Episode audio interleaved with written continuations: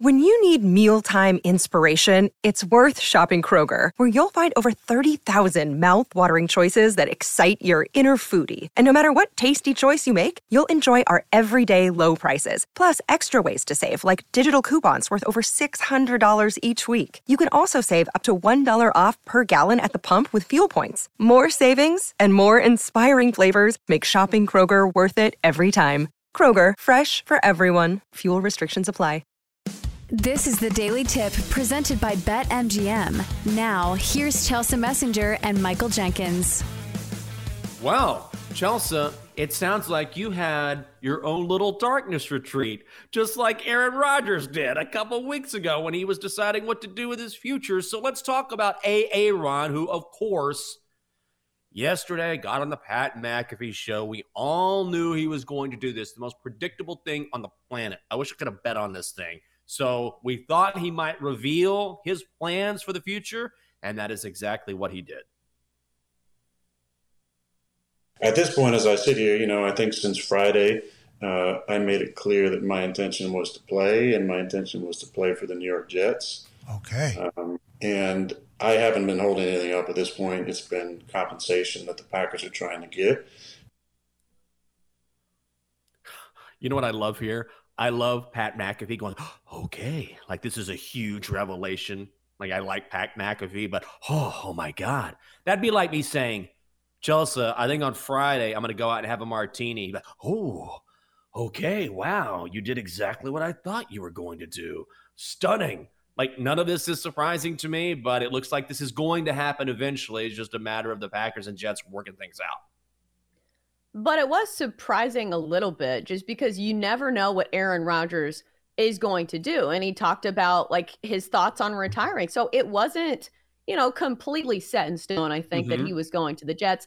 And I think Pat McAfee was more saying this because he was probably relieved that Aaron made the announcement on his show. Because I think that was the question was, is he going to do it on his show? So for Pat McAfee, this is a big get. Like he continues to get all of the exclusives from Aaron Rodgers. So I think that's why he was probably audibly relieved. He was like, oh, yes, we got him. We got him. This clip's going to be used on every single show. And look, we're doing it. So point accomplished. No question. Yeah, he got it done. And they're buddies. And this is not going to be the last time we see Aaron Rodgers go on that show and reveal whatever. So here's the thing. Rodgers says he was 90% sure going into that darkness retreat he was going to retire. Remember, he was supposed to stay for 4 days, stayed for only 2. So after those 2 days, he left the retreat, and that's when he says all of a sudden he came out of the darkness and Green Bay's attitude towards him had changed. I heard from multiple people that I trust around the league, players mostly, that there was some shopping going on. They were interested in actually moving me. At this point, I got to admit, I went in the darkness, 90% retiring, 10% playing. 10%. Do we believe this? He comes out. No, I don't believe this at all. Not at all. Absolutely not. He didn't even stay the entire time. Like, he did a 4-day darkness retreat. He doesn't even stay. Like, this is all so staged to me. Like, all of it. Like, he's wearing some sort of ring in his interview. Like, I guess he went to Jared in the 2 days he was supposed to be spending at the darkness retreat, like some bling. He's not getting a tattoo. Like, he's just all over the place. To me, this is just, he has fallen in love with himself and fallen in love with the attention. And you know what? It's working. It is working. Well, counterpoint. I do think this is actually a good negotiating move. If you have somebody who really wants to work out a deal, and you say, well, I'm going to go on a darkness retreat and I'm not going to have my phone. Like, think about like any kind of relationship that you've been in or any kind of negotiation where isn't it a great tactic just to leave them on red or just to, just pure silence? Isn't that a negotiating tactic? Well, it is. It's just that look, he's got the Jets right where he wants them. Now, here's the thing. Green Bay doesn't have to trade them, but they want to get rid of him, and they want to get something for him. So he's essentially holding both sides hostage is what he's doing here. And he's playing this out perfectly because He also made time yesterday, of course, saying, I want to play for the Jets. Remember, he has to be traded. He can't just sign. He also made sure to express his love for Green Bay. You know, my side, love and appreciation, gratitude for everything that Green Bay has done for me. Love, so much love and gratitude, and just heart open for the Packer fans and what it's meant to be their quarterback. And also the reality of the situation, you know, like it is what it is. The Packers would like to move on. They've let me know that in so many words. They've let other people know that in direct words. And because I still have that fire and I want to play, and I would like to play in New York, it's just a matter of, you know, getting that done at this point. Yeah, in his mind, it's the Packers who changed. But I think that's exactly what he wanted to happen. He's saying the Packers changed their attitude, but I think he wanted to leave anyway. And my favorite part of the whole thing, it's like two high guys sitting around smoking a bowl, because right in the middle of that, when he says, you know, I love Green Bay, and then very subtly in the background, you hear McAfee go, hell yeah, bro, I feel that. You got love for Green, hell yeah. I'm just so over this. And here's the thing, it's not going away because there's still a deal that has not been made. Well, isn't he saying that the deal's being held up because they're just working on the compensation for the trade? So he is continuing to put it on the Packers. And isn't this like the definition of gaslighting?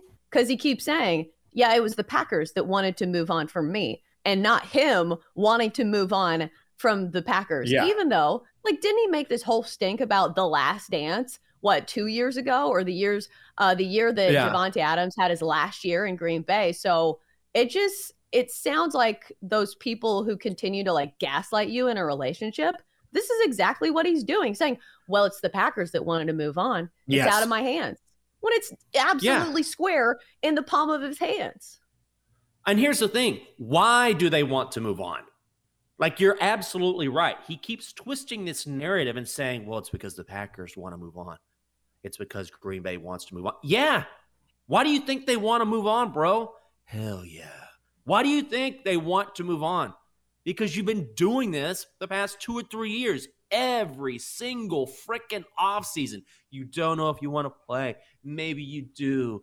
Maybe you don't. You need a new deal. You need new players. You got to find a new crystal. You got to get a tattoo. You got to drag it out. Like, don't act like you're not a part of this. If Green Bay wants to move on, and they do, fine, okay. But don't act like you are a huge part of the reason why they want to move on, because I guarantee you, if Aaron Rodgers had just been quiet, doing his thing, and just being the player he's always been, not the guy we've seen over the past 4 or 5 years, Green Bay would probably say, yeah, let's keep this guy and try to make a run. They're over it. So he's the reason why they want to move on. It's him.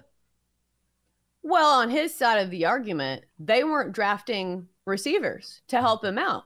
So I think he felt pretty stuck there. And if he just put his head down and was the same old guy, like, he would be stuck there without any help. We saw last year. He just didn't have a ton of talent to work with. Do I think that's an excuse? Absolutely not, because there are other quarterbacks that at least make it work.